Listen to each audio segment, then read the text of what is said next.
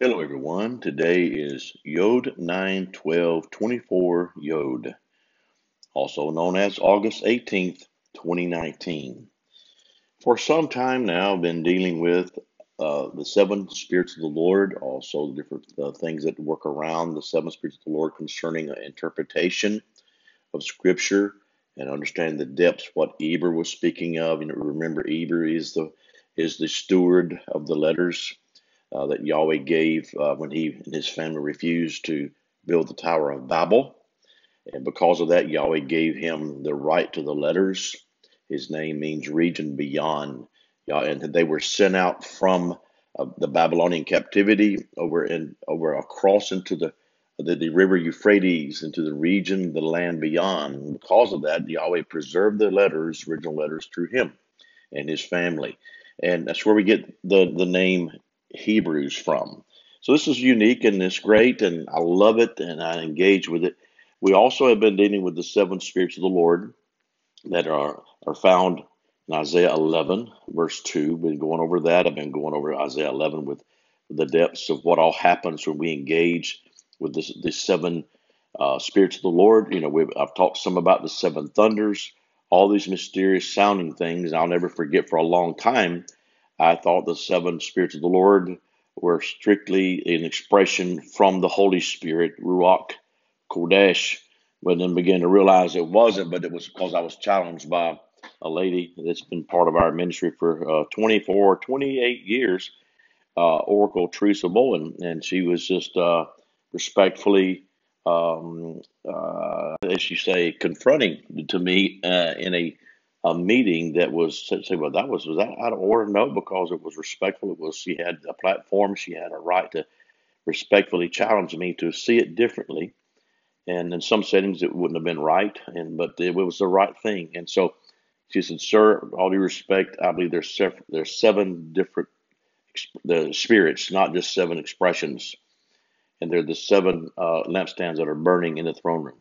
You know, and when Yahweh speaks to an oracle, and we we knew in the last age that she was a prophet, uh, that they're able to see things, and they may look very, very weird to start with, very weird, but then uh, it challenges you, uh, it shakes you some as you engage it and let the spirit of truth inside of you, which is Holy Ghost, the Spirit of the living God, to be able to comfort you in that.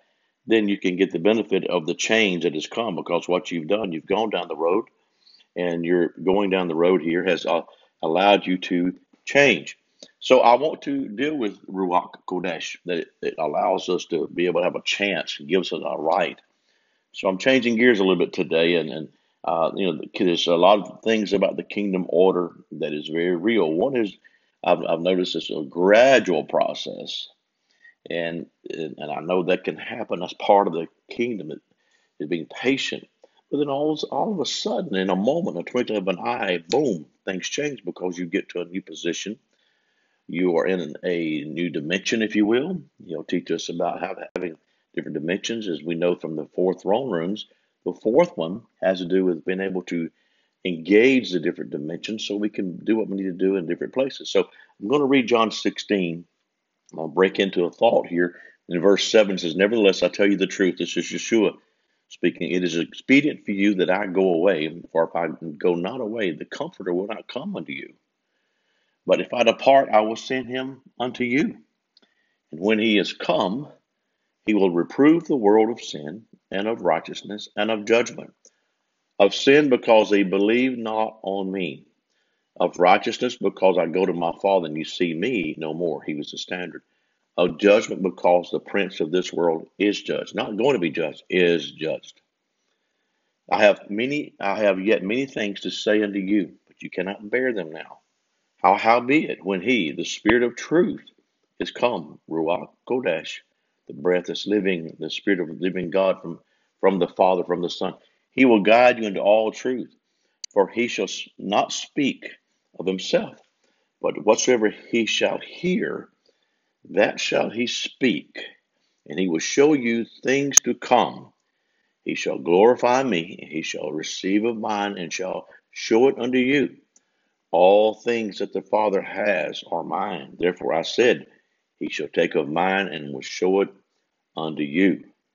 So that to me it's enough, man. That, that is, that's amazing.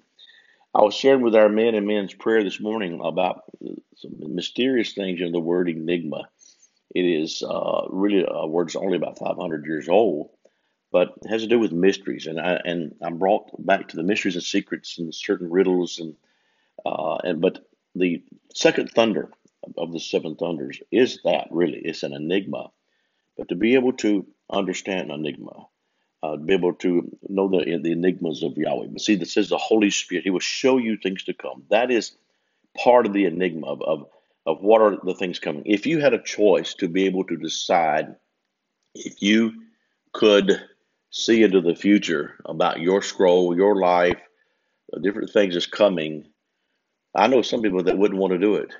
And so I don't want to do it. I just want to deal with it right now. But I, I, got news for you. You're dealing with things that are, and what you do now affects things that's coming. I play golf, and I know it's a it's a difficult game. And one little change on the tee box where you hit the ball, one tiny movement affects the ball at the distance in a big way. Uh, and so to know how to handle it right now can affect what's coming. And if you could see that, then you could fix some things, or you could be part of some things. So you'll affect the, you'll, you will affect the, the future. Uh, absolutely, I think those that are afraid to see into the future uh, are just have this maybe this gloom and doom of what will happen because you're you've seen what's happened to so many that have done well and at the end of their life. Um, then there's this it's horrible for a lot of people when they get to the end of the life and some have a easy, peaceful go, and some have, I don't know, just not what you know, maybe in, in their sleep at night or whatever. But uh, it's always sad because of the departing, and you know, uh, my mom and dad have been gone for some time, and it was tough. But if, if you can see that there's Chayei Olam, everlasting life, would you want to? Would Would you want to see? If, you knew that Yahweh wanted you to see in, into the to look around corners, to be able to see into the future. Uh, says he will show you things to come. You know, is it a responsibility of ours to see? I believe it is. If I believe in what my scroll is meant for blessing and I'm not, not meant to be positioned with curses, not saying that I won't have difficult things I got to have to deal with. That's part of my strength, but it's being able to overcome things. But if I could see what Yahweh wants me to see, so well, yeah, that, that's the case. If He wants me to see it, then I want to see it. Well, of course he he does. I, I wouldn't want to see if he didn't want me to see it. Of course. So there's a letter that really speaks about this, and it's it's really the letter Resh. It's the twentieth letter, and in our in our uh, Enigma handbook, that's what I'm calling it now, the Friends of Eber, being able to see the funny side of this. Resh is from Miss Elizabeth Corley. Is the head, the beginning, the top, and the means to lead is to see around corners and to see the original intent the original intent to see around corners. Is that, is that looking back or looking forward? I believe that Yahweh is the is, is from the beginning. He is now, and, and he is the he is the finish.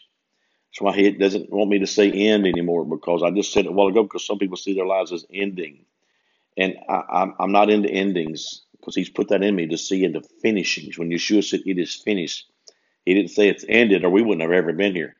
He said it's finished, and so there's a lot to this. So we see concerning um, the this word, uh, this letter, resh. It, says head, beginning top to lead. The early ancient Semitic Hebrew of resh is the head of a man. And you know you can lean forward, you can you can turn your head and look, you can even look back. And I, I believe it's important to engage with this.